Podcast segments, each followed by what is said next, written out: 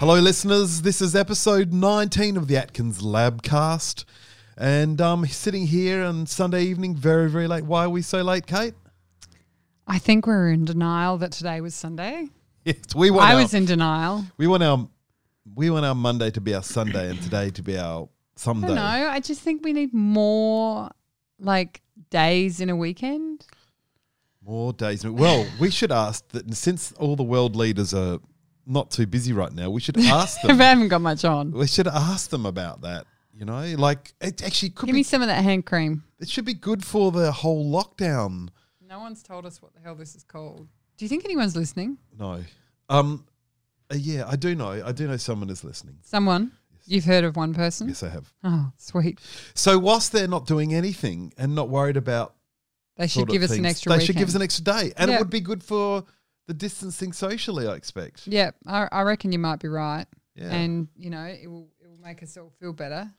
it will. It will. Um, Any rate, it is now Sunday night, and it is. It is late. Sunday night. We should stop whinging Half past because eight. we're lucky we have jobs, Yes, we're lucky we have jobs. right? Yeah, we had a lovely dinner, We and now we're dinner. recording. We did a Moroccan thing, We did a Moroccan thing. sort of Middle Eastern Moroccan. I don't Yes. know. It's bastardization of somebody's culture. That's right. Um, and uh, we've had a week in the photography industry, and we're about to fake another face another week.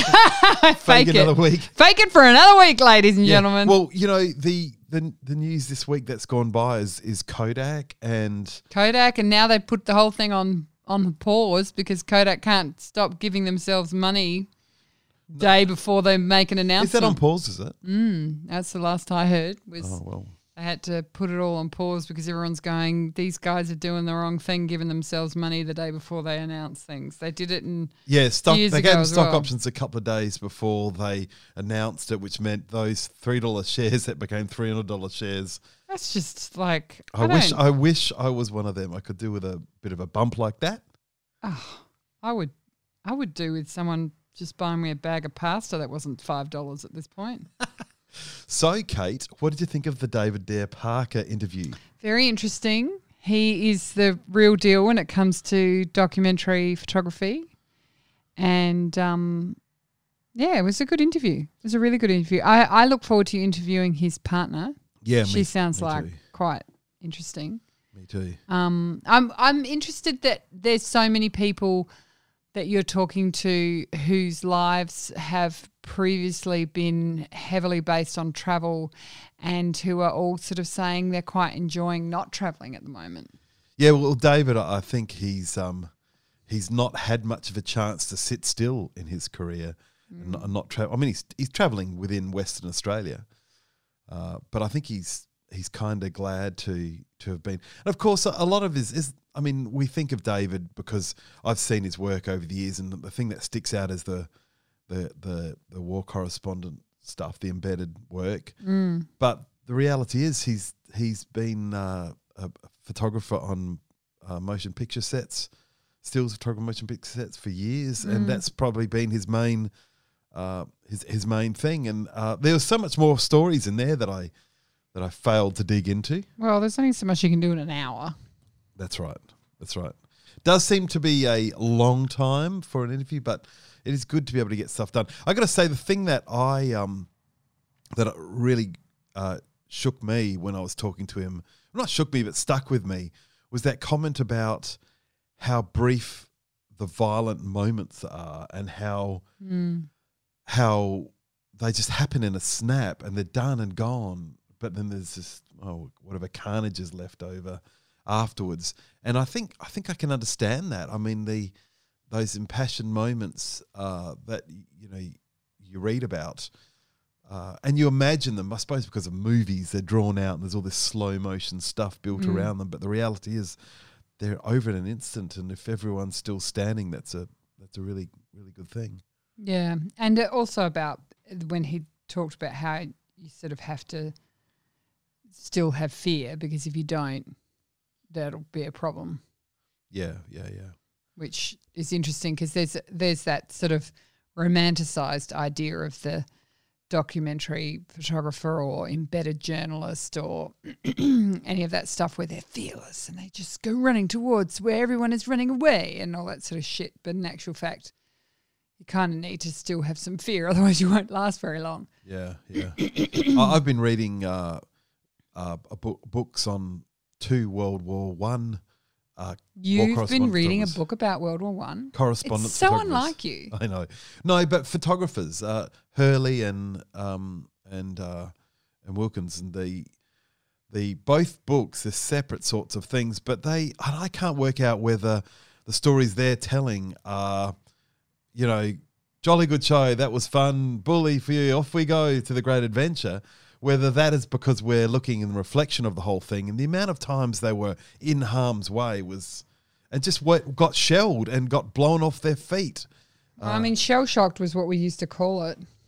PTSD. Yes, that's right. So I don't know. I mean, just because it happened a long time ago, I don't think people stopped being terrified just because it was a long time ago. No, but the the well, according to these books, there's there was a lot of going in unnecessary places by themselves, unprotected, uh, and putting themselves at risk and walking away from machine gun fire and and and a lot of luck in the whole situation. And I can't work out whether that bravado was just this looking back on the war. Or whether they actually did that sort of crazy. I mean, according to everything in the awards they got and the medals and all that stuff, is that they actually did it. Well, I mean, I suppose now that you know that you've got all those stupid boys climbing up buildings and hanging off by their fingertips and all that sort of shit. I mean, maybe that's a you know, it's just that thing. that certain t- sort of temperament of person that goes running towards the danger when everyone else is running away. And they think it's there's something that draws them to it. It's funny. My um my my dear friend uh,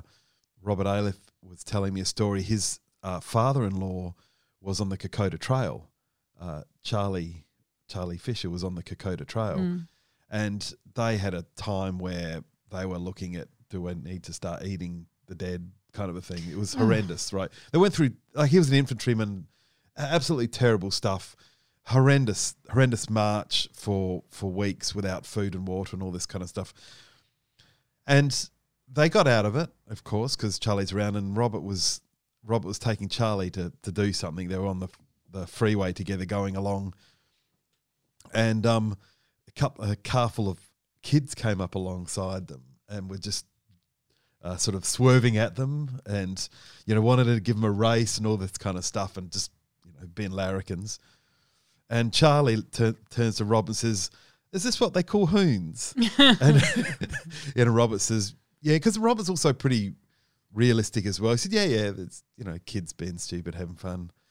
And he said, Charlie turned to him and said, "Well, that's what got us through the war. Is that sort of attitude where you can, you know, harmless. You can't be harmed, sort of thing. You you're gonna be you're gonna Yeah. survive everything." Yeah. And I think I think um, I mean David's perspective is he that happened quite a few years ago in his life, and I think he probably looks back on it, uh, you know, fondly for certain times, and the danger was there. He did say he was afraid, uh, um, but there are people out there still doing these things, and photojournalists still putting themselves in harm's way. And I, I thought it was really interesting the discussion which is very similar to the Murray White discussion where we talked about having an audience for the work and who pays for it these days and Yeah. can you be doing this stuff because I think the, the truth will really suffer if these people if we're relying on everyone's iPhone stories because we know that it takes a certain sort of understanding about journalism to capture something and sort of give it a bit of a bit of truthfulness rather than come in with a complete slant and bias.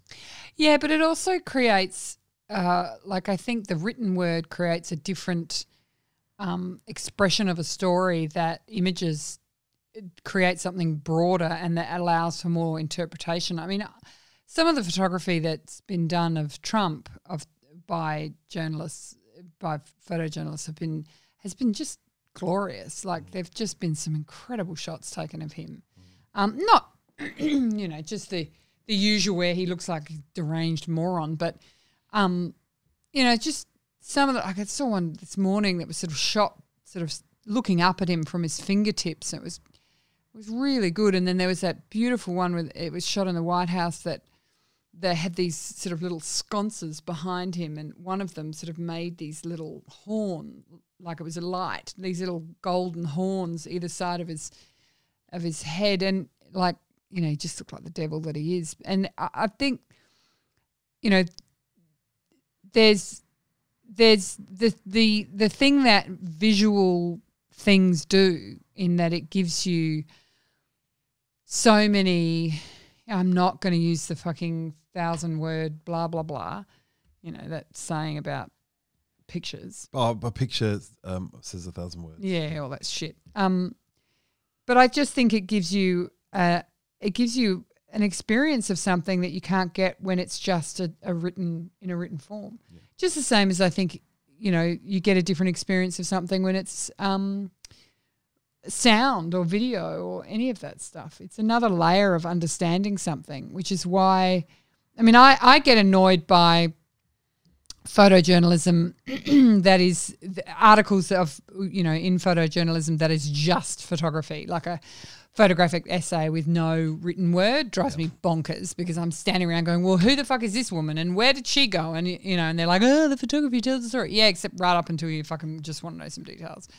Um, but I just think that it's it's part of the art form of ster- storytelling that isn't just about writing and can't be told with teenage a collection of teenagers and their iPhones. Yeah. So Yeah. Well, anyway, let's send our listeners off to listen to Yes. David. Uh, enjoy, and we'll catch up with you afterwards. Um, I'm on Skype this afternoon with David Parker. Uh, David's a photojournalist uh, living in the beautiful Margaret River in Australia, and I'm in Adelaide, so we're hour and a half behind each other, if my memory is correct. So you're No, a little bit behind me. You haven't quite got the the mid afternoon sun. You haven't started drinkies yet, whereas we're allowed to drink right now. You guys are not quite there with Margaret River. Anytime's drink time, mate, really. It really is, isn't it? It's fabulous. Um, and David, you've um, I, I didn't realize when I invited you to do this, you were in the middle of heading into a presentation as a part of a uh, a bit of a festival, or not a festival, but uh, an event being run uh, by Camera Electronic. Is that correct? We've just finished that. It was on the weekend, actually. Oh, was that good? Yeah, no, it was fun. I mean, I, we sat, sat on the couch with um, Tony Hewitt and my wife Martine. So, no, his question is well researched. And I mean, I haven't heard it back. In fact, I'll never hear it back. So I, ne- I never ever watch anything after I've done something. Yeah, I don't. I don't think it's a good idea, is it? It- it's always actually. I'm a bit. I'm a remiss because I've never. I, I've met Martine, but I've never talked with her. And the what I'm trying to do with with uh, this podcast is that we're just. I'm talking to people that I've met uh, in a way that people would have talked uh, uh, over the counter at a lab over the years, and just you know these extended conversations. And I and I haven't had the chance to talk to Martine, and I would very much like to have her as a guest at some stage because uh, you're, you're, you and um, and Trent Parke have both got f- fabulous partners who are who are, kicking goals, and often I think you know bigger goals than than one another at times. There's quite a bit of competition going.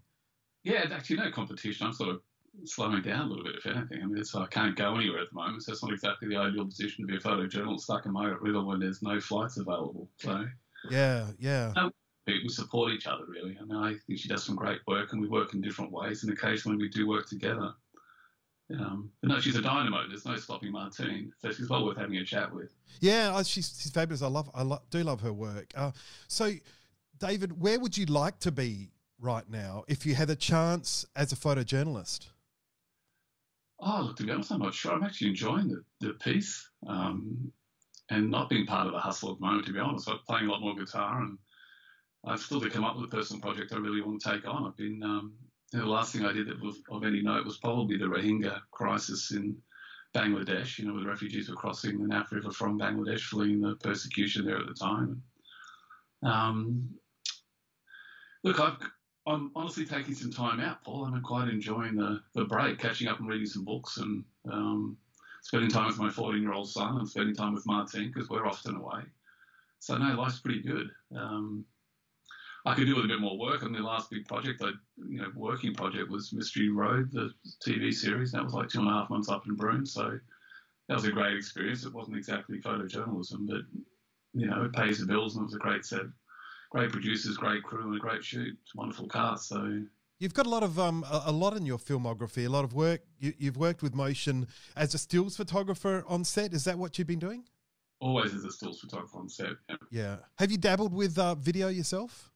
I have. I've shot news. In, in the early days, I used to carry a single and a three chip camera with me where I worked. And um, but in recent years, now I've got you know DSLRs have evolved to such a point that they they shoot decent video. But to be honest, I kind of prefer being a stills photographer. Um, I love the impact of a still image, and the way I work. You know, as you know, photography is a dance, um, and too much motion in video makes people seasick. So um, you always have to find that right frame. Whereas in video, you've got to sort of hold the frame and let something reveal itself in front of the camera. Yeah, it's a different principles.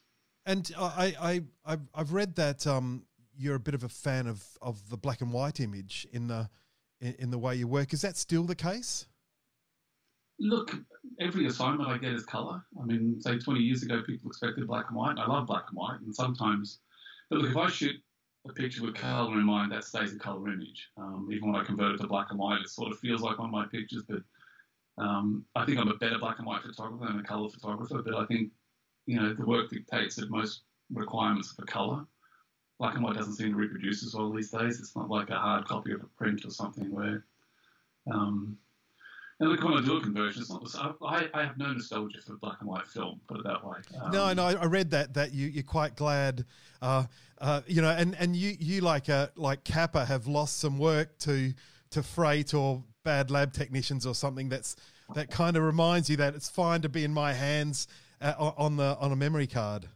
Look, I've been watching. I mean, every now and again, I spot Stephen Dupont's Instagram account. He's got these, you know, some of these negatives he's been printing up that went through X-ray machines and were damaged in some way. And I, I kind of love that idea, that sort of flawed art um, or accidental art in some ways. Um, but no, look, I, I, what I don't miss is 36 frames. I mean, half my contact sheets stop at around 28 because I'm so frightened of missing a shot that I change rolls. So that's an expensive process. Yeah. Whereas now I get, you know, up to a thousand images on a, you know, 128 gigabyte card. So um, no nostalgia for film no nostalgia for trouble, you know, having trouble printing in highlights or bringing out shadow details. And, you know, I was never W. Eugene Smith or ferricyanide or, um, you know, bleaching detail into shadows and things. I, I just, I love the fact that, you know, what you see with the digital image is there. And you can convert to black and white if you want to, but to be honest, it just depends on the moment. Yeah. And I got to say, I, I think a lot of people's experience with black and white these days is because we have all of this detail at our at our fingertips, we're, we're sort of unwilling to sacrifice it. Whereas what we got in our black and white film is what we got, and there was no grabbing anything back, and it was quite you know quite vicious with shadows. Uh, you know, they just things went, and it's a beautiful look. It's a very unique look, but because mm-hmm. we have it all in digital, we're very loath to give it up, and, and and so we're seeing work that doesn't resemble the black and white we're familiar with. Well, look, even the days when we shot color transparency for color, you know, I was shooting news with a 25 ASA film. Yeah. Um, and when Kodachrome 200 came out, that was that was a revelation. All of a sudden, that was fast. Yeah, and that's our starting point now with digital cameras. You know, um, and look, you never realised that you'd missed something until four or five weeks later when you saw the trannies on a light box sort of film pop up in the you know in the dark room. So, you know, sometimes you thought you had something that maybe wasn't there, and occasionally you see something that you didn't think you had but was there. So it's kind of a you know it's an interesting revealing process. Whereas now it's instant. Um, you know, I do every now and again. I, I, do check the back of the camera. It can be disappointing sometimes on the spot when you thought you had something better, than straight away you realise you haven't. But then you've got another chance of getting something. And what I also love about digital is nowadays there's more responsibility in telling people stories properly. In other words, you know, 20, 30 years ago, sometimes your relationship with someone was two fiftieth of a second. Yeah. Whereas now you've got to take stock and have responsibility to get to know the people a little bit better, and and having that image on the back you know, you can strike up a conversation and show them when you're getting their details. Um, and I like that. It makes you work harder and makes you more responsible to the real telling of the story. Um, if that makes sense, it slows you yeah. down a little. No, I get that. I get that. I mean, the, you hear that argument the other way with with film, where where people like this the slowness of working with it, but um. Uh, I think you're right because you've got that conversation, you've got that image, and if it's someone who's maybe not experienced in having their image taken, uh, they you can show it to them straight away and you can send it to them straight away. You know, you, you, you're live and on the wire. Um, no, exactly. Um, and look, your first responsibility is to get the story out as quickly as possible. So, you know, we don't have the luxury of waiting for or I don't have the luxury of waiting for four or five weeks to get my images back if I'm away yeah. for any length of time. And, you know, very rarely processed in the film. Um, you know, then you have to smuggle your film or hide your film and was extra weight to carry and extra cost. I mean, you know, you buy a couple of high definition, you know, large gigabyte gigabyte cards, and um, you know, you can pretty much do the whole shoot for that.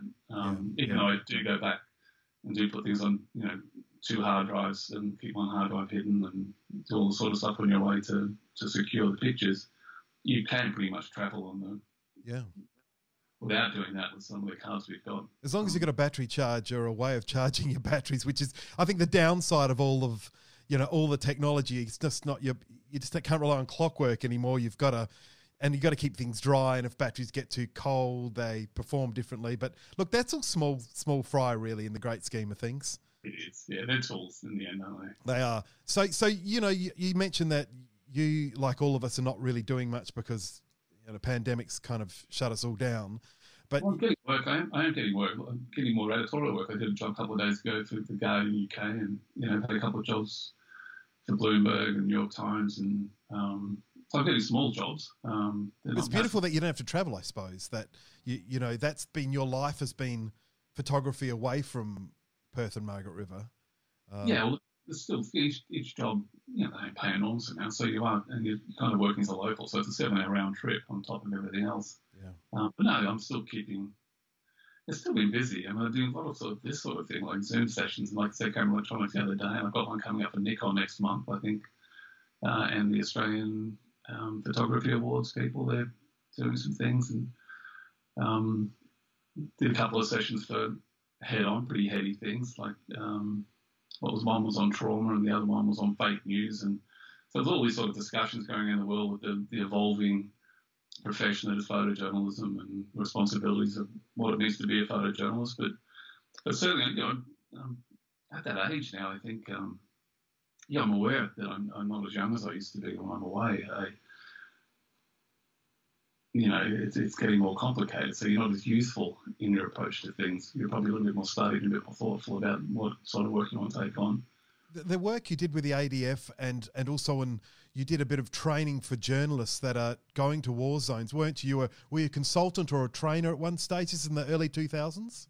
Uh, look, I did one stint with the International Federation of Journalists where I was helping. Um, look, it was it was almost like I was working with Afghan journalists and some Pakistani journalists at the start of the Second Gulf War in Peshawar.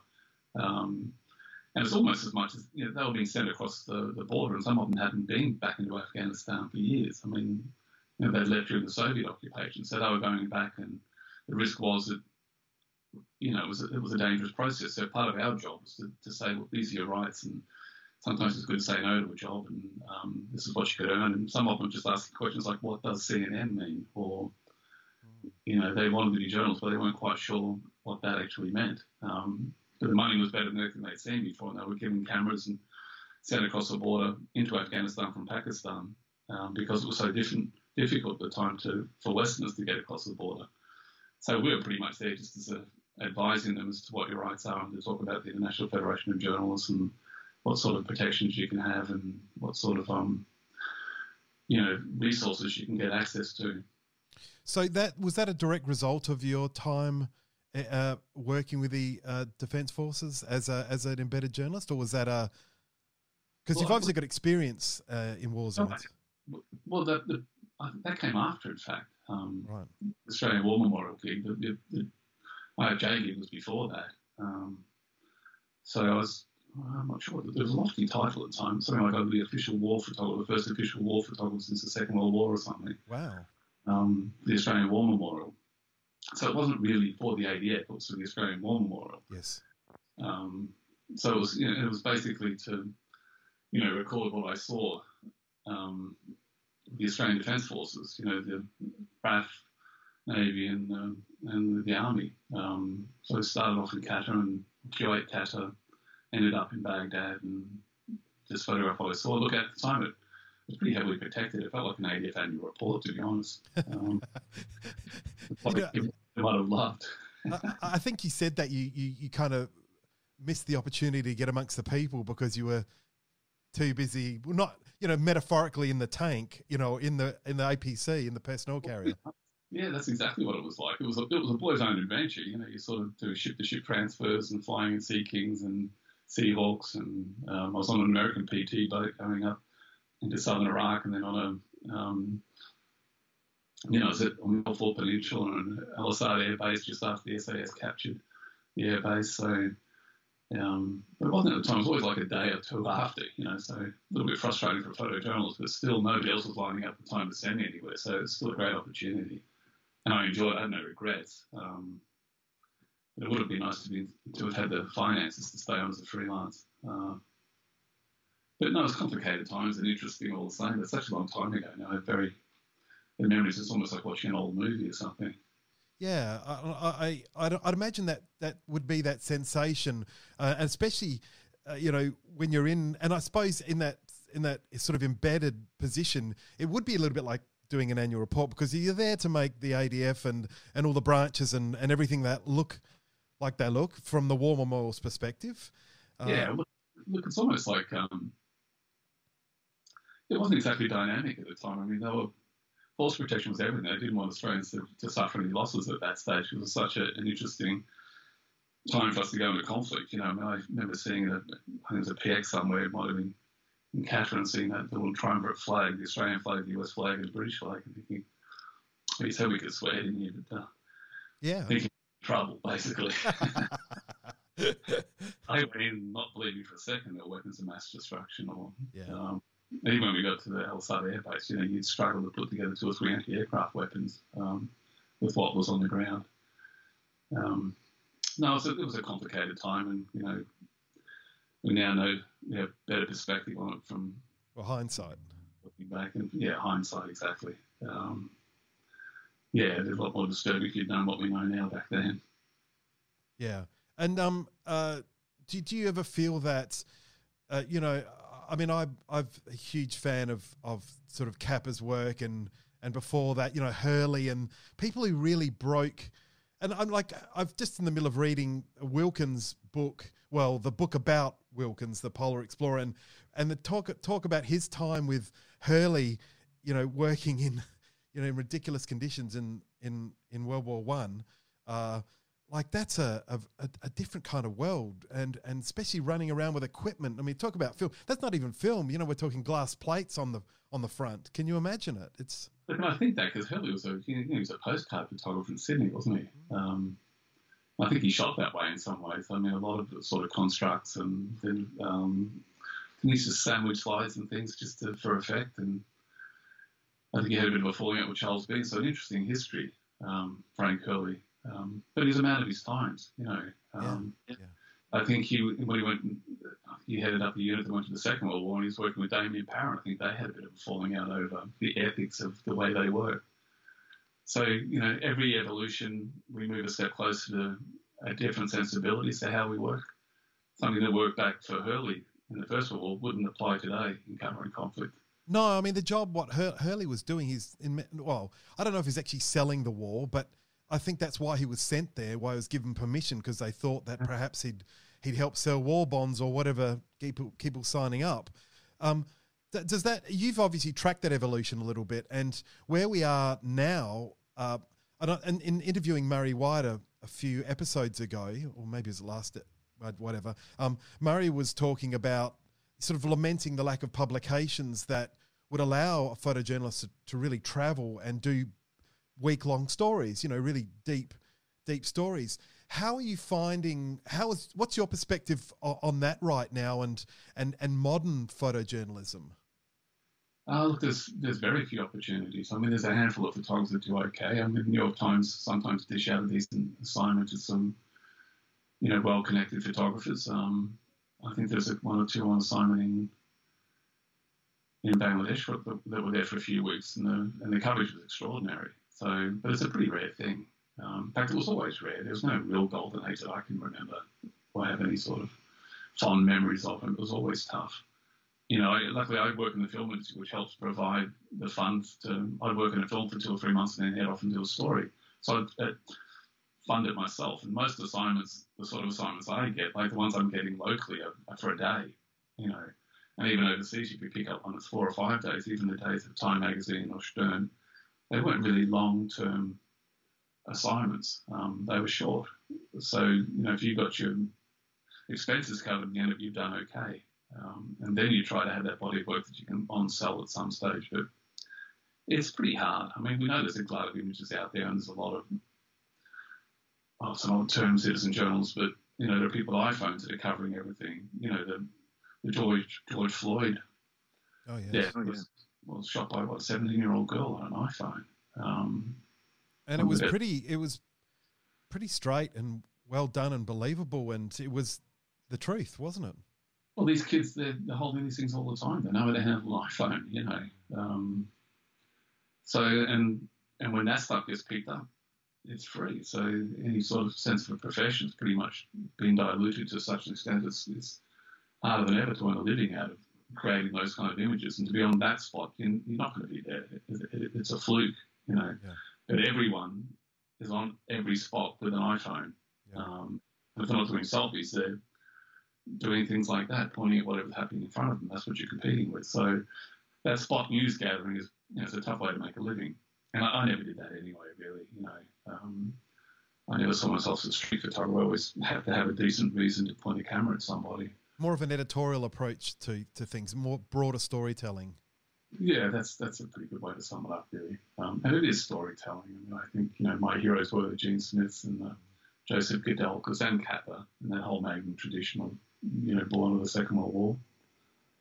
Um, Eugene Richards, I you know I wish I could shoot like half of them. I mean, it's you know. I, but then I'm still fortunate that I can still call myself a photographer after three decades. Um, well, that that is actually, you know, really fantastic if you if you distill it down and think about that because there's not a lot of people that are are getting gigs. Um, I spoke to a, a, chap who just got a job with a with a newspaper. He's actually employed by a newspaper to, to shoot, and I said, "Really? Someone has got a job in photography, uh, like a full time, regular, salaried position in photography?" And he said, "Yeah, I'm up at the NT News, you know." oh, best headlines in the country. oh, I know. That's fabulous. But he said, "There's there's a couple of us. Darwin's a great place. Everybody knows everybody." I'm having the time of my life. He said, I'm, I'm so pleased to actually be doing this. And yes, you're right, the best headlines in the country. It's not a bad place to live. I love Darwin. You know, I don't get up there enough, but um, yeah, a lot of great stories out there. You know, the Australian bushes, you don't have to drive far for that. It's great. That's and the people are extraordinary. You know, there's so many interesting things. I'm not, you know, the, the headlines sound kind of out there, but that's Darwin. You know, that, that's, that's what he said. He said, you don't believe it, but half this stuff actually happens. I'm sure kangaroos are falling in love with sheep and stuff out there. Mean, it's just one of those odd places. You know? yeah, yeah, hilarious. I mean, you did your, your last project. You said you're working Bream on a film. Uh, last one was Mystery Road, a TV series. Uh, I worked on a kids' TV series after that for a few days too. I think called Tarloos. So that, that's all interesting. And the locations are fantastic. And you know, and half the film crew I'm working with, I watch grow up. I've known them for you know for years. So it's kind of a family thing. It's like a bunch of carnival misfits and artisans and um, no, I enjoy the film industry. I, you know, literally, I think the first film I shot was in the early '80s or worked on. So, so I've been doing it a long time. So actually, like two parallel careers. Sorry, would you want to just tell, give us an idea of your when you picked up a camera and and why you picked up a camera and when that was and. Sure. Look, I was a working musician from 15 to 25. I left school to become a guitar player. Wow. So what sort of what sort of music? it was sort of jazz and blues. I was a bad jazz player and a half decent blues player. Um, okay. And I was never good enough to be honest. I'm still not, but I, I, do love music. It's it's probably you know next to my wife my second love, or third after my son. You be careful that one. well done getting Martine in number two position. That's I'm, great. I'm working. i have been in minefields before. nothing like this. Yeah.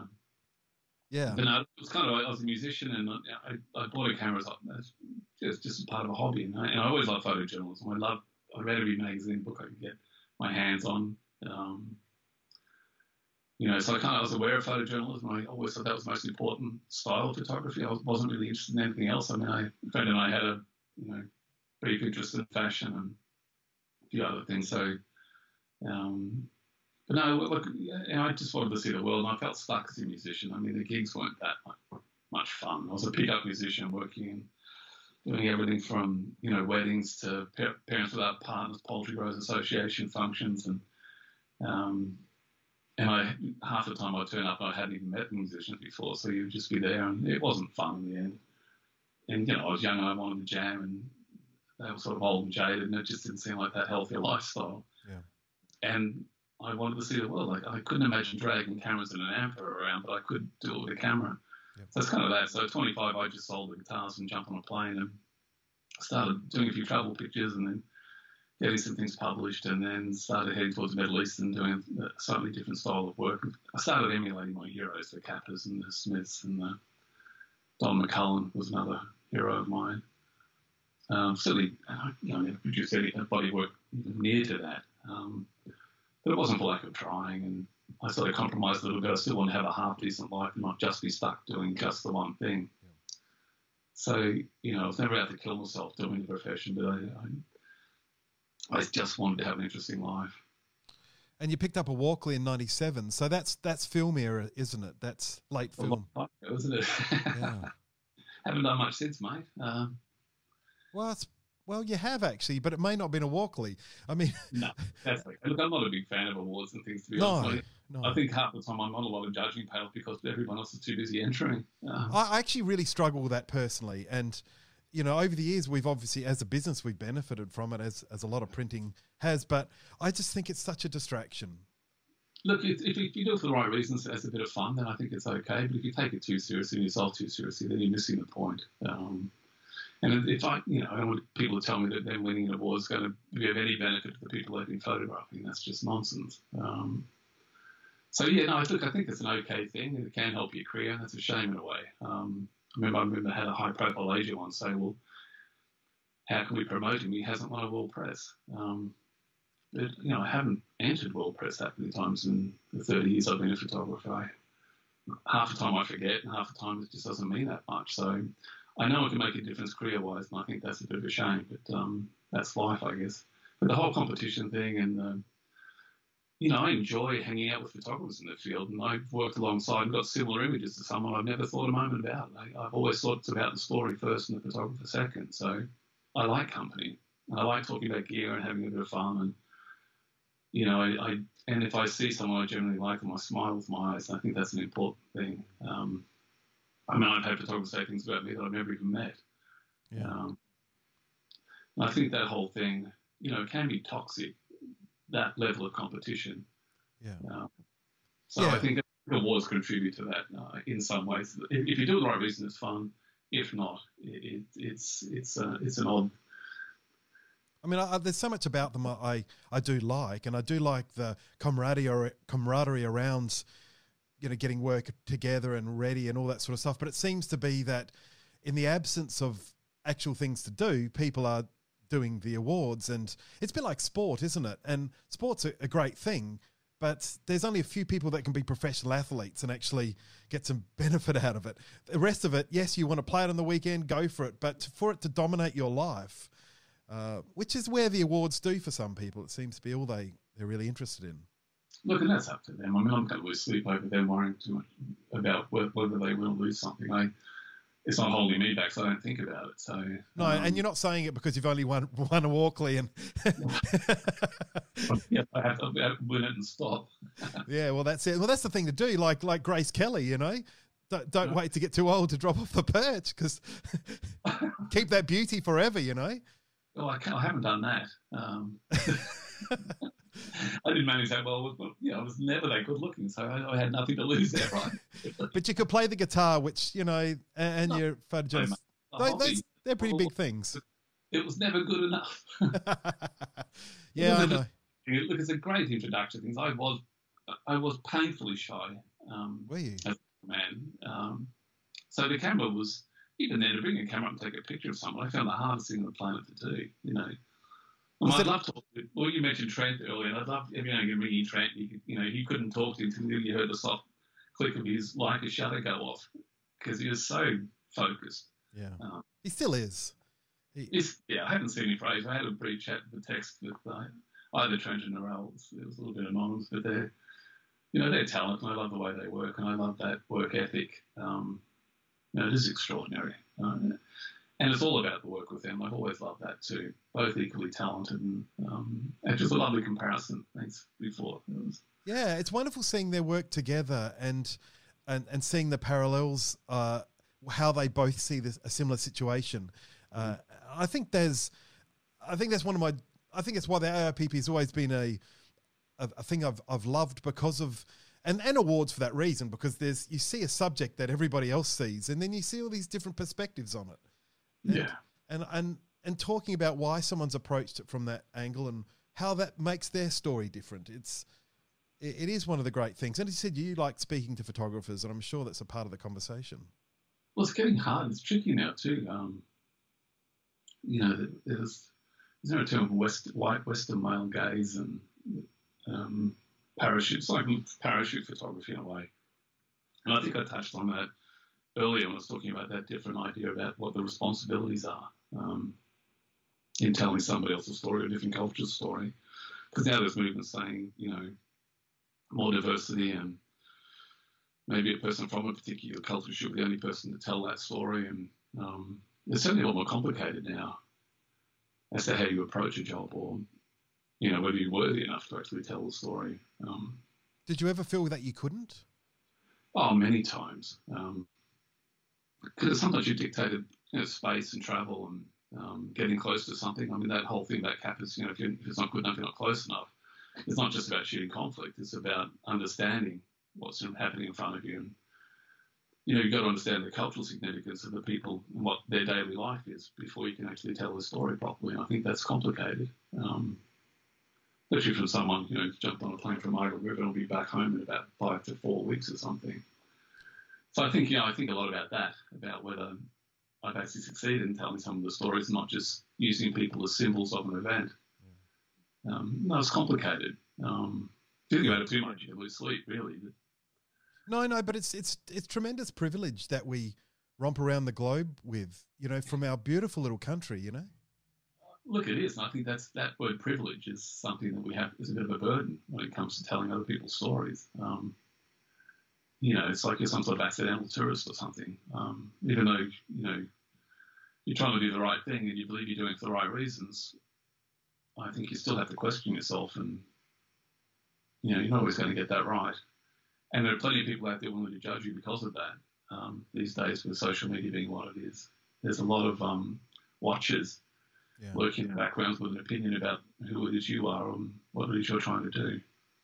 Yeah, especially when there's so much, you know, real change happening and and you know, real, tension. You see it with the the Black Lives Matter uh, imagery, and you see it with the just the general protesting that's happening, and and the you know, particularly in the United States, the choice of the government to, you know, to send federal troops into uh, areas which are completely un, unneeded, basically for a photo opportunity.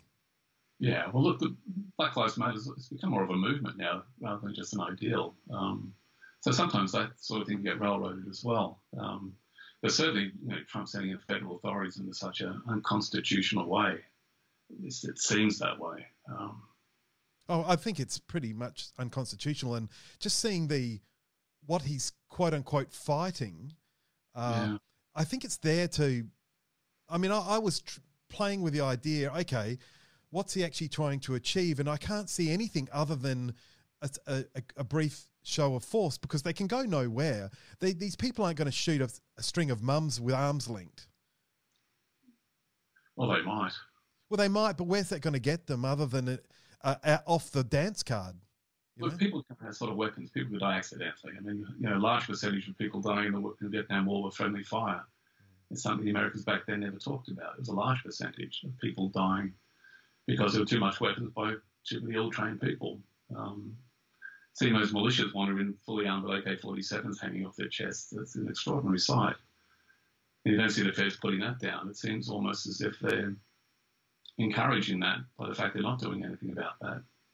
Yeah, and yet you saw the, the, the, the black version of the militia, which Yeah. were well armed African American men, uh, which have every right to the, the, the dumb white guys in the same situation. I found that was a very interesting visual contrast, and you know, Well, it depends on reported too. I've been talking to a lot of people are reporting on it and saying, you know, a lot of majority of the protests are actually peaceful. Um, so you got to you got to have that balance when you're reporting because sometimes that you know if it bleeds, it leads. So you've got to be careful as to how you put that in front of people. So maybe the peaceful imagery isn't as um, prominent as some of the other stuff. So you know, it's that responsibility of responsible journalism as to how we tell the story. Um, I'm not there, so I'm not sure exactly what's going on, but I do have friends that are there telling me that a lot of what they're seeing is peaceful. That stuff they're focusing on, they think that's just wrong. You know, the feds coming in and, you know, parking a, a, a patch not really being identifiable, the faces they're covered, they're driving around unmarked cars and pulling protesters off the street. And yeah. that's worrying. Um, yeah. Yeah. And it's disturbing. It, it, it, you know, it unsettles people, and that's probably the reason they're doing it.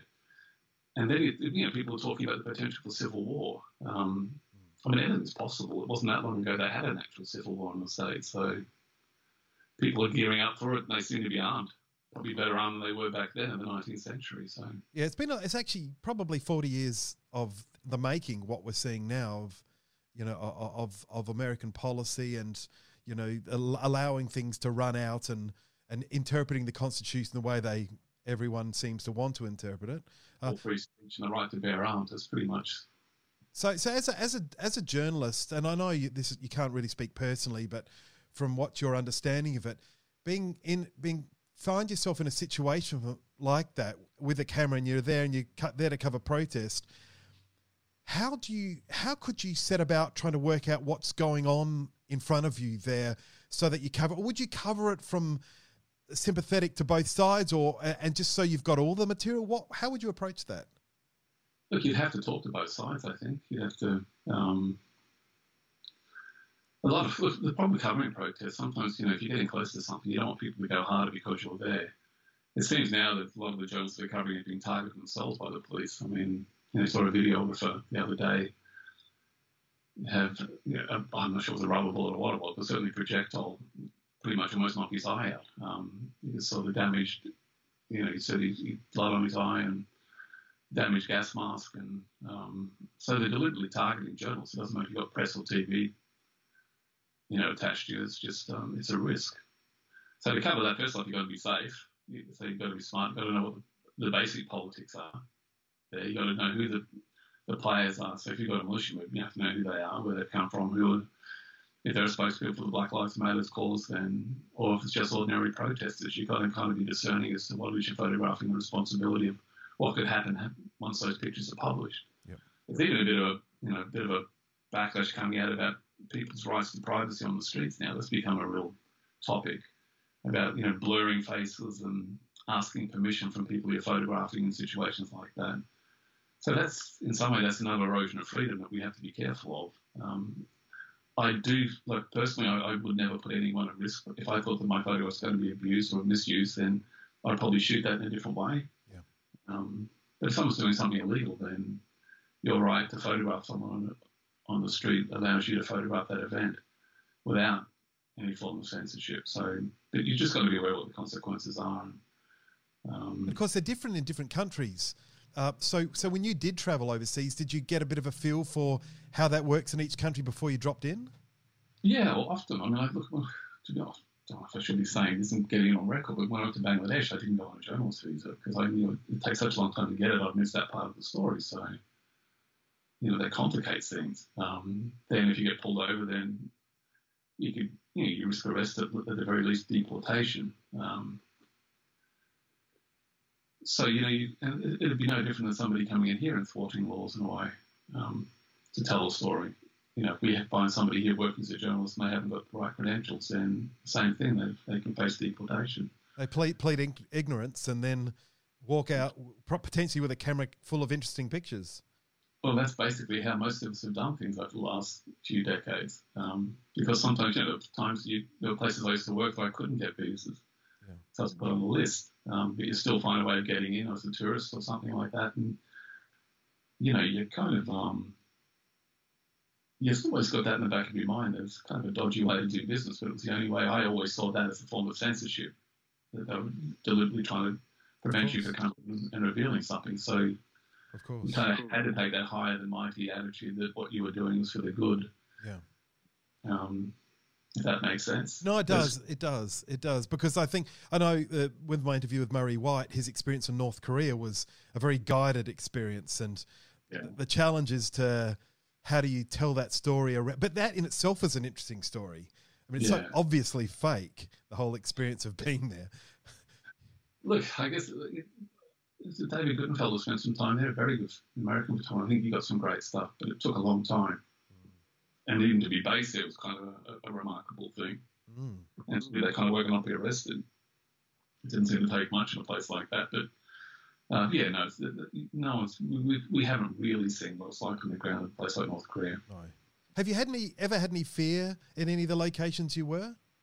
Yeah, sure. I mean, I've been I've had good days and bad days for sure. Um, I think when you're fearless, it's kind of a dangerous thing to be. That's when it's more dangerous because you know you you're running on adrenaline. So I think it's smart to have at least some trepidation or some, you know, like no, no picture's worth dying for. I never believed that for a second. But sometimes you go down the wrong street and there's no way of getting out, you've just got to wing it.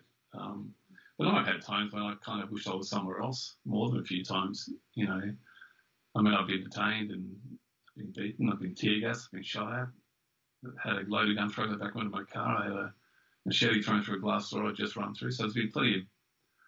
You think that's in 30 years. It sounds pretty dramatic when you tell it in the space of a few seconds, but at the time it's so quick and so scrappy that most things, like I find any little bit of com- conflict I've seen is often scrappy and over in minutes. It's not like World War II or Vietnam War movies where it goes on for hours. Um, most of the people just want to do their bit, be a bit nasty and get the hell out yeah. before what yeah. they're doing to others happens to them. Yes, because they're guerrilla small conflicts. They're, you know, street to street sort of stuff, and not big organized conflicts. It's pretty scrappy stuff. It is, um, but it makes interesting pictures, and then you've got to, and so half the time you're telling the stories from the, you know, um, I use the word victims, kind of, or the survivors' perspective. Does it help being the tall white guy in that situation? Sometimes it does. I mean, Patrick Brown, a friend of mine, just found an old newspaper thing where I think they were burning American flags in outside the American embassy in Jerusalem, oh, in uh, Jakarta, sorry. Yeah. Um, and you know, I was in the background, standing head and shoulders above everybody, and I was described as security personnel. yeah, it's pretty funny. do you, do you think do you think um if you found yourself in um in in a, in a particularly political situation these days, particularly around things like Black Lives Matter, you'd find your photography would be less in the in the you'd be taking a side. Do you think that would would would happen? Uh, like, do you think journalism is? I get a feeling there's a, there's a quite a bit of, and I don't, I don't think it's a bad thing, but journalists yeah. are starting to take a bit more of a side these days. Look, I think, especially when you look at, you know, I mean, you know how everyone is pro-Trump, they talk about mainstream media and that you can't trust it. Um, which is extraordinary. There's no amount of evidence you can put in front of them that's ever going to change the way they think about that. Um, so you know they'll just discount whatever the Atlantic or the you know Washington Post and New York Times puts in front of them for that die-hard belief that Trump's the man for the job. You know, um, just so yes, for, for, so we're not seen as bipartisan anymore if that makes sense. Yeah. Um, you're just not trusted, and we're told not to be trusted. When Trump comes out and says you can't trust these people, they're liars, it's all fake news, then it makes it a dangerous place to work. Um, the same thing too. It's like you know that whole thing about there's a bill being put forward where they're trying to say you know buried within is that whole thing about getting permission from the people you photograph, um, which is different from the responsibility of understanding how to work as a responsible journalist. It's saying if I have to go up to everyone on the street and say, "Do you mind if I take your photograph?" You know, that's not viable journalism. Um, in fact, it'll make it dangerous because once people think they have that right to tell you to stop, they'll enforce that uh, in in many different ways. You know, not, there's no polite conversations with things like that. Um, but when people know we have the freedom to tell the story and people understand that what we're trying to do is tell their story, it's, it's almost collaborative in some ways. But still, you have to be relatively bipartisan. Um, or look, it's not about being bipartisan. It's about trying at least your idea of what the truth is of the situation. Yeah. that makes sense. So it's all, all, all that seeking of the truth and trying to put this forward as factual information, anything but fake news. Yeah, I, I, I just feel that, uh, that the response from what I've heard from speaking and listening to other journalists talk that it's gone a little bit past it being easy to do because they're battling the idea of they're being told what they're doing is generating fake news. So in many ways they're going, yeah, no, um, this isn't. So in many ways they're fighting for their own uh, their own reality. Yeah. Um, well, that's what you live. That's what you can take with you when you go. That's your set part of your set of tools is to you know, your own experience as a journalist or a photojournalist or a photographer or a human being. Um, you know, you can never be completely bypassing because you can't leave your humanity behind. I mean, there's something in front of you that's wrong. It's wrong um, in your mind. That's what it is. It's not Republican, Democrat. It's right or wrong. It's not yeah. left or right. It's right or wrong. So either something's right or something's wrong. You try to make sense of it and deliver something that symbolises that in a way. Um, but we know that's complicated. You can make a crowd look big by getting it close, or you can stand back and make a crowd look small. Yeah. Um, so that's perspective, point of view, um, and bias. That's a human nature thing. So we've got to grapple with those things and question everything we do as well. And then hopefully at the end of it, amongst all of it, there's an element of the truth. But I still get people delivering me speeches by, you know, um, conspiracy theorists that you know believe that reptiles control the world. You know, shape-shifting reptiles are I, I, hope so. That'd be nice to have some some reason that we get to find out in the end. Well, know. the moon follow, and we'll all be controlled from there. I mean, anything's possible. You know, I'm just waiting for the zombies to turn up. I mean, there's such a bizarre world we live in at the moment. Well, I mean, who was expecting this virus so close to climate change? It's like the the agenda's been shifted completely. So I can see where the conspiracy theories are why they're popping out. Well, modern pharmaceuticals can make some pretty impressive zombie-like behaviour. Uh, well, and they said there's a zombie-like nature to the virus itself, so they are there. But uh, when you think about it, you know, we had those wildfires that were major news before that climate change, and that was part of the climate change, and now that's almost completely off the table. No one's thinking or talking about it. Yeah, that's the actually that's probably the big tragedy because a lot of what's happening is while it's absolutely critical, it's it's it's fabulous debate about where the world's going, and it's critical, and it's so important that we're seeing protesters, and it's so important we're seeing you know, uh, um, people resisting violence and acting in certain violent ways to counter what's going on. So that's great. But what we've forgot is this tragedy of both climate, climate change, fires, you know, the stuff that's actually like really destroying the planet, not just how we live on it. So, well, it's a planet we still all share, but I think if anything, you know, places become more nationalistic and more apartist, um, if that's even a word. Or tribal, um, tribal. It's well, tribalism is something we, you know, we we got to be cautious of. I mean, there's something about having a village atmosphere, but a tribal thing is complete, something completely different. Yeah. Um, you know, it's separatist. Um, yeah. We are in this together. We've got to find out a way of being able to communicate that. You got something as polarizing as the Black Lives Matters protests, and then there's a backlash towards, you know, I'm hearing the term white supremacy being thrown around a lot more now. Oh, like, you know, so it went from white privilege now it's white supremacy. Um, well, they're just a bunch of scared people who don't want to lose the power they've always had, you know? Or, or, or fighting to get or to gain. It's like, you know, we, we've come a long way. It's not the 60s, it's not the 50s, it's not the 30s. Um, yeah. But now it seems to be regressing a little bit, and I think that's a shame. We do need to work together on this, no matter what race we are or what gender we are. Yeah. You know, I, the, the ideal is to have a colorblind and gender-blind world, and I think anything that separates that um, or, or builds and, you know, we need bridges, not walls. Effectively, it's a simple way to put it. Yeah, um, yeah. So, so just you know, you mentioned thirties, forties, backwards, thirties, forties, fifties, sixties, and that kind of stuff. To get work like you create seen, it had to go through gatekeepers. It had to get to the press. Had to go through editors and, and gatekeepers, and of course, we all know that the great publishers, uh, you know, even Murdoch included, have their own version of gatekeeping and and so, in many, in some ways, the idea of what actually was news back then and what was controlled news, you know, you had to look at. I mean, Weegee was out there with a camera on the streets of New York, looking for stuff that was bleeding and making people feel like utter terror at the city they live in. Um, and of course, it wasn't a great city back then, but it was photojournalism being used that way. So, do you think it's gotten better because anyone can publish, or or is it worse because everyone can publish? I think it's worse because everyone can publish in a way. I mean, I look, at Weegee is an interesting example. I haven't really thought about that. That the whole naked city thing was something to be frightened of. Because I, I wasn't living in New York. For me, it was like young Australian guy growing up in the morning Mornington Peninsula thinking Weegee was this amazing photographer. I wasn't even thinking about the people in the pictures as a young person, that makes sense.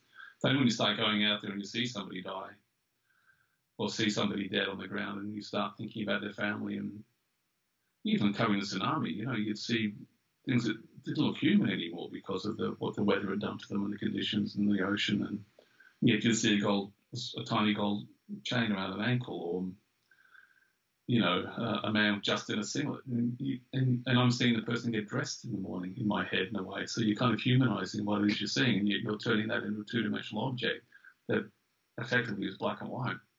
In fact, that's a great example as to how, when I was shooting, I felt so obscene to be turning that into compositions. I started shooting color just for a historical record, and not thinking of it as a craft. Um, you know, in fact, I almost I felt like giving up photography after that. It just didn't seem there were no good and bad guys like we were talking about earlier. This was just an act of nature, and it was just yeah. what good was I going to be doing? You know. Um, it seemed very voyeuristic, I'd imagine. Uh, it can do. Look, I, I, was there for a reason. I am a photojournalist. That's that's why I was there. Um, that's my job. That's my chosen profession, my craft, my career, and I always told myself I understood the responsibilities of what it is to tell a story and bring the stuff back. So even if it's just creating something for historical records, so people can't say it didn't happen, yeah, that was purpose enough, I guess. Um, but still, it it didn't sit easy. Um, apart from the fact, you know, photograph, you can't smell what you're smelling. Um, Thankfully, um, and you're not seeing it in 3D. Well, no, and you know, you're wearing that that smell when you come out of those places. Um, it sticks with you and things trigger it. I can still smell that occasionally going in a certain place, something will bring it back and it transports you back to that.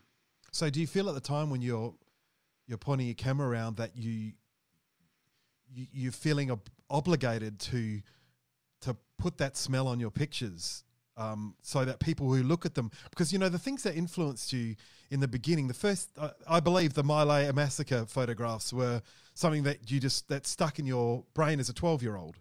Um, oh, instrumental. Um, I mean, when I became a photographer, that was the kind of work I'd never seen anything like that. I'd never seen pictures of dead people before. I was just sitting in a doctor's office, and there was this, these Ron Haeberle pictures on, in Life magazine as a spread. And you've got people there alive and then dead in a ditch. And you've got a young woman who's doing up her blouse, and she's dead in the ditch not long after. And it's colour. And, and, it's in colour. And it sm- and it smells. It sm- it smells. I mean, I'm not. I've never. I've never been where you've been. I've never seen what you've seen, but it, I can feel it. Look, I, I, think it'd be hard for the, the, new generation to actually be moved in the same way as that, though. You know, my son plays war games on his PlayStation um, with his mates, and they're, you know, I'll try to get him off to have lunch, and he'll say, or dinner, and he'll say, I can't, Dad, the others are depending on me. You know, it becomes real to them. So I'm not sure how, if they saw something like that, whether it would have the same effect. Or whether, I guess what I'm saying is, have we been desensitized um, because of the amount of imagery in that sense of what's real and what's not real? And, what's fake and what's not fake, and all this stuff being thrown and hit with them. I mean, you know, we've got kids now on their iPads, googling, hitting YouTube, and whatever the hell it is they're doing, TikTok. Or, I'm not sure where they're getting their, their, their influences from. Careful, you're sounding old now, David. You don't want to be the grumpy old man who's picking on people looking at their iPads too much. it's not hard to be grumpy at some like, you know, like you know, my son will have a bar so he can stay horizontal. Yet he's got so much going for him. you know. Yeah. Um, he's a bright kid, but he, a lot of kids just try to get away with the least amount of work. Um, and I, am not talking about it in a competitive sense. I'm talking about about in having lived. You get one shot of life. Yeah. You want to do it as well as you possibly can. I mean, I the reason I stopped being a musician, as wonderful as music was, I was gigging at night. I was hitchhiking to gigs, and it just wasn't pleasant in the end. You know, I was playing for people who were half smashed and didn't really care if I was up there or not. You know, it was just they were getting married, they're having fun, and you're just the background yeah. providing their music. And I wanted to see the world. I wanted to learn. I wanted to, you know, if I could have transported myself back to the time of Alexander the Great, or that'd be incredible because it wasn't that long ago, and we we don't live long enough to understand that. Yeah. yeah. I think that's part of the problem. You know, we haven't really learned from history. We haven't evolved that much. We have we have bigger sticks we can hit each other with. that's about it. Um, we've probably more, done more damage this last century than has ever been done in the, in the history of mankind to the planet. Um, yet we still have trouble resolving it. We have art, which makes us think we're a little bit more special than we are. And I think that's one of the wonderful things that people have created is music and art. And we should celebrate that because that's the only thing that separates us. Um, no, I think that's there. Do, do you feel like uh, I've got uh, 17 and a 16 year old daughter, and I feel that the empathy is off the scale in what they feel and understand and they're so much more advanced than I was at that age. Now, I understand the criticism. The is interesting. I mean, that's uh, you mean they're more socially and politically aware, or Yeah, I think they're more socially and politically aware, but I also think they feel more deeply what's going around them, and and I think. Whilst you were deeply affected by those photographs, I think I, I think my children would be equally as affected by them, and I think they spend equally as amount of time prone, you know, looking at their devices and, as you said, TikToking or whatever. But I, I remember my, you know, I was born in seventy, and it was it was pretty gentle growing up, but it was pretty rough, and and there was certainly a hell of a lot of racism. There was a hell of a lot of bullying. It was just the way it was, and we certainly didn't give it give it two hoots what this guy thought about what we just said about him. no, we certainly would. There was nothing politically correct about that generation or my generation before. And there certainly was racist. You know, we came with White Australia policy, and I was Yeah. born into that. So you know, I mean, I think we've come a long way. To be honest, for the most part, we don't want to regress or. Um, because I can see that sometimes it's so polarized between the left and the right, and and the you know, the people who believe in the truth and, and the conspiracy theorists, and um, it's a complicated planet at the moment. I've got very smart friends who constantly sending me things that are dubious and Mm. seem obviously not real to me, but very real to them. Um, so I think that's the, the fear. There's so much information out there. Who, who do we trust and who do we believe? Yeah. I, the great concern I have for the for your kids and my kids is depression. Um, That you know, if you think this is all doom, that this is like the end of, end of the world is coming, which is what they've been sold with climate change in particular. Yeah. Um, and it is a very real thing, climate change. Um, it's a devastating thing that we that we're really not doing enough to address. Um, and these kids know that. Um, you know, when I was growing up, even having seen the My Lai massacre, there was still an adventure ahead for me. Does that make sense? Yeah, yeah, I can understand that. You know, it came out of Camelot. There was, you know, we didn't know about the faults of John F. Kennedy. John F. Kennedy and his family were something special. So I was, I was alive when he was assassinated. You know, we were watching that on television, the aftermath of that.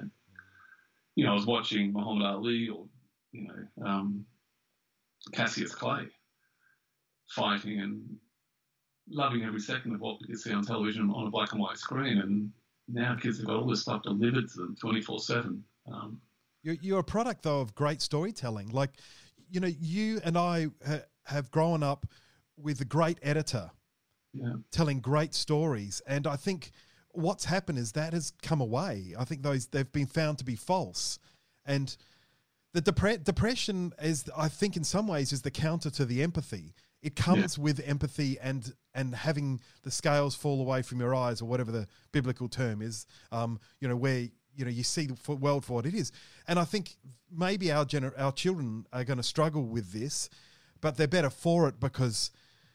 You know, it's not a Disney World. It never was a Disney World. Well, look, empathy isn't put in. It's not in too many glossaries, and it should be. Um, I think empathy and compassion are the, two things that we need to survive this world, um, and because that, that means you do need to work with each other um, to to make a better world, to build it. You know, we have to have. I mean, I've never been a fan of religion. Um, I've never been racist. Uh, but cultural diversity, I've always loved the idea of going somewhere and being able to witness cultural diversity and celebrate it. As long as it doesn't get in the way of empathy and compassion towards one another, that we don't hit each other in the head because of it. Um, so I'm not sure what the solution to that is, but it, it does take storytellers to get out there and reveal something of the world and perhaps let the others know what it is we're about and, and vice versa. yeah, Um, storytellers and artists. I think the the the artist. It, I think the artist of is in many ways like the poet. If you look at it, the metaphor of writing, the poet is the most distilled version of of of prose of idea as opposed to an essay or a novel or whatever. Um, so uh, a- a poet and, and an artist produces these very short things that have incredible meaning if it's done well, yeah, uh, and they so- they move. as well. I think everything from the you know court jester to Yes, to take the piss out of somebody, in other words, to help them look at themselves and yeah. So who they might really be, and they get away with it. That's kind of what we need more of. You That's know? right. That's right. The trouble is that artists are incredibly sensitive, and Oh, yeah. and then as an antenna to the feelings of the world, it can be very destructive to them, and hence the depression. I think, and that that can come out. There are probably a few out there that have done really well and aren't probably as sensitive as the traditional artists. Perhaps, perhaps. Well, David, look, it's about it's an hour now, so we're we're Oh, on the we're on the time. Tell me, is there anything that you want to tell me what you're doing next? What you're looking forward to? Look, I'm just, I am absolutely just, I'm enjoying reflecting at the moment. You know, it's actually, it's a time to think. Um, I haven't given up being a photojournalist, so there'll be other projects ahead. I've just got to work out what it is I really want to do. But I really want to know what it is I really want to do, not just do it for the hell of it, um, which is kind of the way I did it when I was a young, photo, upcoming photojournalist. I want to be more thoughtful in what I do. Um, I want to create a bit more music. I want to be a good husband, a good father. Um, I, was, I want to be a decent human being. I mean, it's, it's coming to that sort of, you know, it's the downhill part of my life in a way, apparently. But I'm, you know, I'm feeling pretty good and still fit enough. I mean, the photos don't lie, so I know I'm not as young as I used to be. But uh, you know, it's, it's it's there's still quite a bit ahead. I, at the moment, I'm concentrating on being a good dad as well. So I think you know my son needs me. He's got to have that. I'm wanting to have some support and feel that the world's a decent place. Yeah. He spends a lot of time looking for meaning in science, which I like. He's got a It's exciting. well, he says it's an interest in astronomy. I think it's more an interest in UFOs, but you know, it's colourful. So any support I can give him there, I think that's part of it. It's like it's like one step in front of the other. If you can influence one person, then like I do spend a bit of time going back and forth with some of the conspiracy theory friends of mine, saying, you know, maybe you should look at this because if you can influence one person, you can, you know, they can influence two, and so on. So. Correct, correct. The last thing the world needs is another another asshole, really, isn't it? Oh, or influence. I wouldn't mind seeing some real newspaper people come back into the profession, you know, um, that don't have political motives in at mind when they're doing what it is they do. Um, we, we need a free press and we need free access. That's basically it. Absolutely. That's what that's what I I feel everyone's fighting for. Um, in the in the when it comes down to fighting for getting the truth communicated uh, in one way or another. It's whether it's you know obviously the press is the easiest way to distribute it, but that's what's happening. That's what we're in the middle of, and that's oh, I think it's quite exciting. It's it's tragic, but you know we've been living in a in a in a theatre in a game for a very long time. Well, we're in a bubble here in WA because I mean, it's, it's Oh, we're in heaven, aren't we? so Adelaide's pretty much the same as in South Australia. Heaven. No, it's interesting, but um, but look, this to be honest, the virus isn't going anywhere. At some stage, we're going to have to learn to live with it. I'm not sure how, but you know, you've got one person turned into 15 million cases around the world, and um, you know, we've got to be smart and safe and caring and not get too angry, but just you know, I don't know, just. We, we need to understand more about what's going on. That's that's the job of journalists, really, in the end. A bit more listening and um, Yeah. bit more listening and believe and and, and learning from our mistakes and, and getting on with it. And as you said earlier, empathy and compassion and Yeah. um, just be decent. That's that's pretty much it. Well, Dave, thank you so much for for this hour. I really appreciate it because I know you're you're enjoying the time and it's you know you should be giving it as much time as possible with your family. What you've done for me is is fantastic and and the audience. So so thank you and uh, we'll see you around. Hey. Yeah, I hope so, mate. It'd be nice. It's been a while since we've caught up. Be lovely, and and and please, uh, uh, uh, tell Martine I'll be I'll be sending you an invite in the next month, and I'd love to have a chat with her if she's interested. Oh no, she'll be interested, mate. She's great. She's a good speaker and she's a dynamo. I mean, I, look, I'm lucky to have her in my life, really. We all are. All right. Well, there we go. That was David. Yes, David, and we will be booking, well, be extending an invitation to his partner Martine to. Um, No, no pressure, Martine. Now that we've said we're going to ask you, if you say no, then the entire listening audience of the four and a half people that listen are going to be really pissed. four and a half. According to the stats, we're still well over a, thousand. But hang on, hang on. Do we actually know what that means? Like, could there not be a thousand bloody download creatures? like- robots. that that's right. And then there's only like twenty people. Well, let's ask you this question because you're an avid podcast listener. How, do you ever get to the bottom of your queue of things you're going to listen to? no, of course not. Today, I mean, I do at some point. Like, I get to them. Yeah, yeah, yeah. But is it ever empty? Like my list currently has got one podcast on it, and I maybe have twenty. I've had a really good listening week. I've been able to get a lot of work done. Yeah, but you are you are very picky. You only have a handful of shows that you listen to. I listen to fucking. I think I've got forty shows I listen to. Mm. So you know, and some of them are da- a lot of them are daily, but the the daily ones tend to only be twenty minutes. But but then I also listen a lot more than you. I don't know. I don't. I don't know how you. I just don't know how that that RSS metric. feed. And it, regardless, I. I use it to when I say to someone, "Would you like to be on the podcast?" I'd love to extend an invitation. Oh. I say because it does help sell it when you say. that. Whereas I just go, I don't know. I reckon there's probably no one listening. No, that's not. So it doesn't matter that I'm sweary, sweary lady. case. So tell me. So tell me, Tell no, you. because all, you've had a shit week because you have Well- well every day you have fallen into bed at like midnight, exhausted and full of misery, and your hands are a mess, even with my Yeah. magic cream. Wow. And um, Well, they've only it's only a mess because they've got developer wedged in the cracks. Uh, we've just had a an older machine, and it's a uh, was installed in the mid 1980s, yeah, uh, and it's it's and it's a older colour- than most of the people listening right now. Yeah, that's right. Color paper processor. So the the processor's Kodak's RA, which stands for Rapid Access. So that's our luster traditional luster, yeah. traditional photographic paper we So- call it. Yeah, so the, the, the prints are exposed in the dark uh, using lasers or LEDs, depending on the machine. And then the paper is taken out and then stuck in the photographic processor, the chemistry. And it's a wet process. It's a wet process. So the first tank is developer, and the second is bleach fix, and the third is wash, and the fourth is wash, and the fifth is wash, and the sixth is wash. And then it gets dried, right? and how many labs are still doing this demented process? There's a few of them. There's a few. Uh, like a lot of the mini lab machines that use uh, wet labs have a version of this. But the beauty of this machine is you expose the paper separately in a separate machine.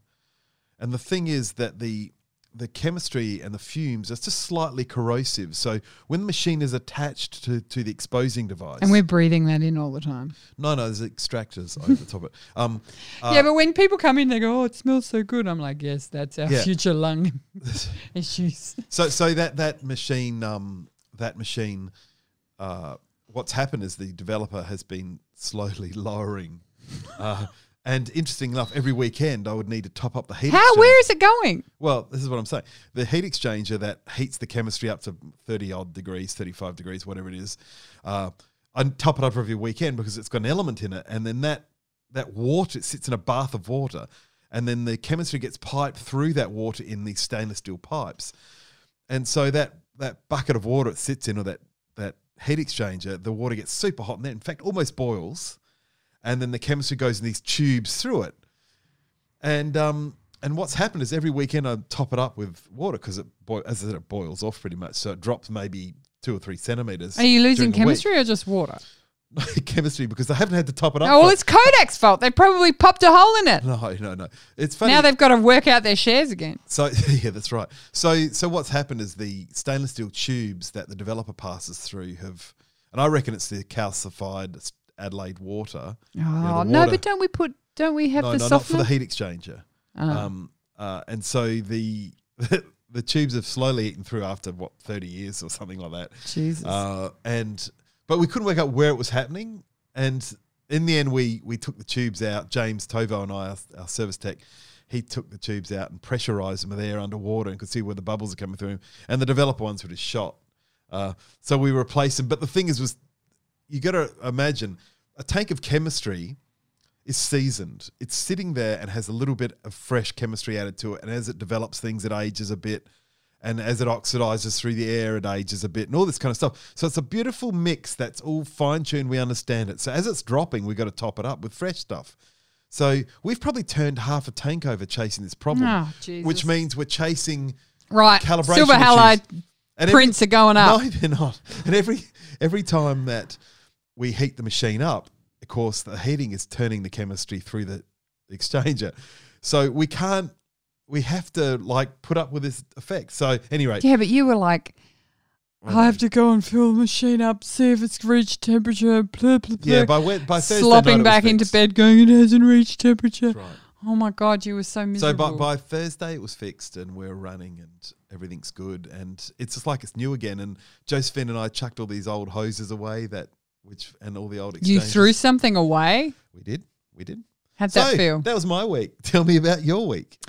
Well, we've got two new staff members this week. Yes, the two that are going to be one. They're a job share. That's right. And that's primarily because um, the poor creatures who do our email client Customer service. customer service. Um, Karen and Laura. That's right. Have not had a holiday since 1976, and They're not that old.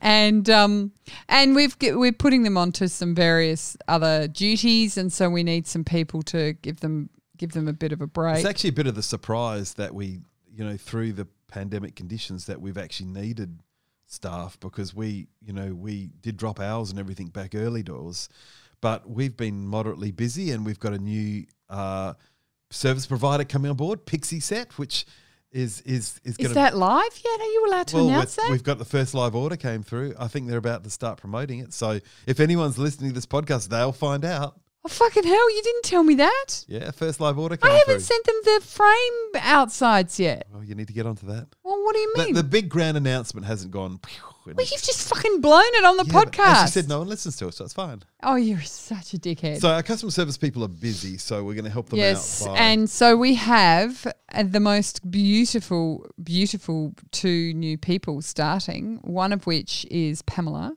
Pamela. who is super new but has a history of working in the photographic labs, and, and she's a drone pilot. I Like she's a qualified, fully She's qualified like FAA just- accredited drone pilot. Yeah, she's this kind of she's the kind of woman that I just am like, okay, I know that if I ask this woman to do anything, she will just magically do it. Like she's just unfazable.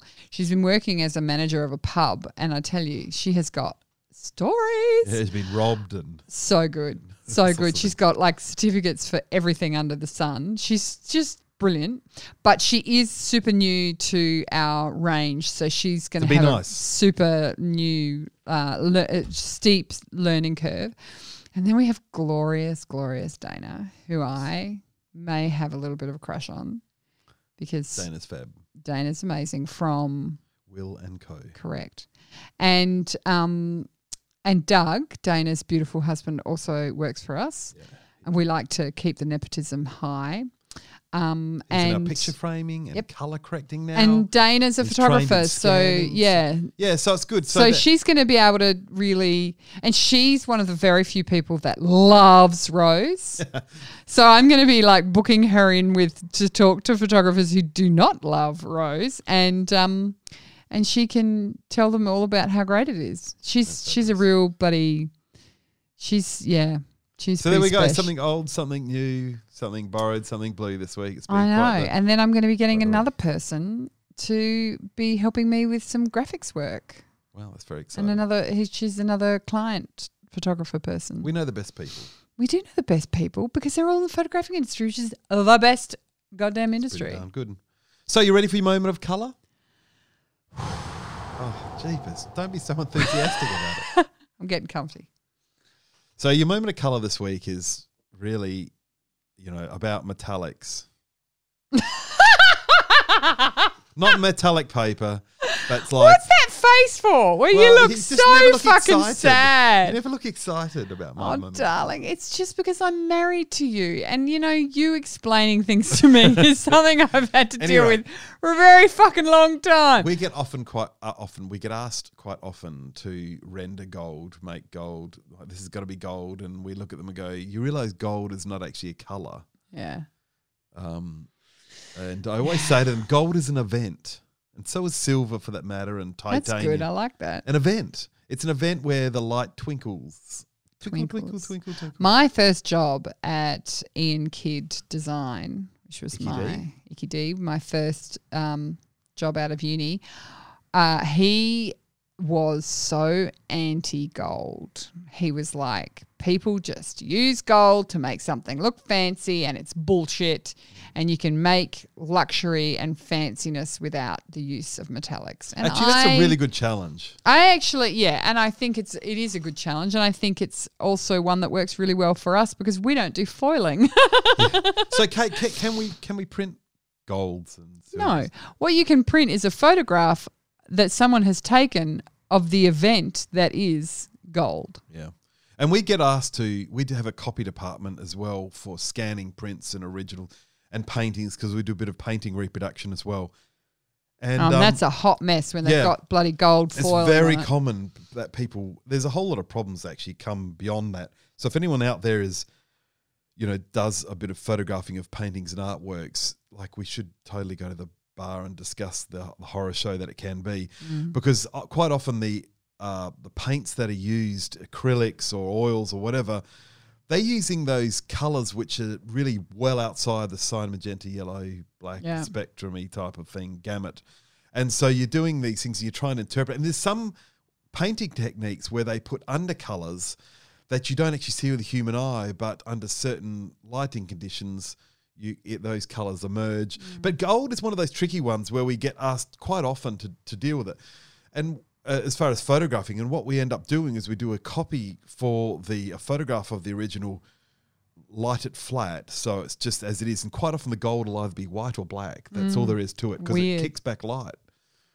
So we do another shot where the light, one of the one of the main lights is off, and so you get that sense of reflection, and then we lay the two one over the other. So basically, you're creating the event. the illusion, yeah, of the event. That's right. Mm. And so if we were to to having gold in a photograph, and people had, and it wasn't actually black or white, fully reflective or not reflective, but depending where the angle of the light is, uh, if we're to do that, it come, does come out as a yellow. But the thing, the trick is, is for it not to be just a yellow, for it to be a varied yellow through lights and darks and specular highlights suggesting it's reflecting mm. and all that kind of stuff. Which is very hard on a single plane. oh, it's it's really really hard, and you got to trust that people aren't going to look too hard at it. Frankly, it's mm. just one of those limits of the system. So, and then there is the the Kodak invention of metallic paper, which is a little tricky because. So I described photographic paper a few episodes ago, where there's these layers of cyan, magenta, and yellow um, receptive dyes attached to silver crystals. Well, the Kodak metallic paper, they actually have another layer of a silver in there that is creates a sort of a pearlescence in the prints. And if you put a yellow on that, the combination with the yellow and the pearlescence makes it look bronze or gold. It's and if you do it with a, uh, like a black and white, it actually looks quite silvery.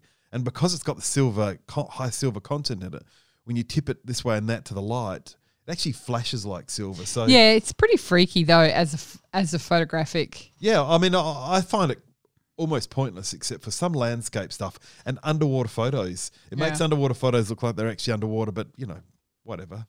But It's clearly not underwater, man. no, no. But it's kind of um, uh, it's it's cute and it's um, uh, it's a little gimmicky, but we it has. There is fans. definitely a client base that loves the bright, super saturated, shiny, shiny shit. Yeah, well, it has a very broad color gamut. It does can get some more extreme colors Mm. and regular lusters. And actually, the paper I use it in my door as a whiteboard. It's very good as a whiteboard marker. Well, you know, I'm sure Kodak's thrilled to hear No, that. no. So please, if you're listening, Kodak, please, um, please, Please uh, reconsider your You know, I mentioned that money to your people. they've released a, a new metallic surface that has a luster texture on top Oh, of it, but metallic. Gross. Don't, don't, don't. Put, we'll upset our Kodak rep, whom we love very we much. We love him. Well, everybody, we'd like to say uh, happy week. Happy you. week, Melbourne. Hope you're doing all right. Stay safe. We're we're sending some goodies. We are. We are.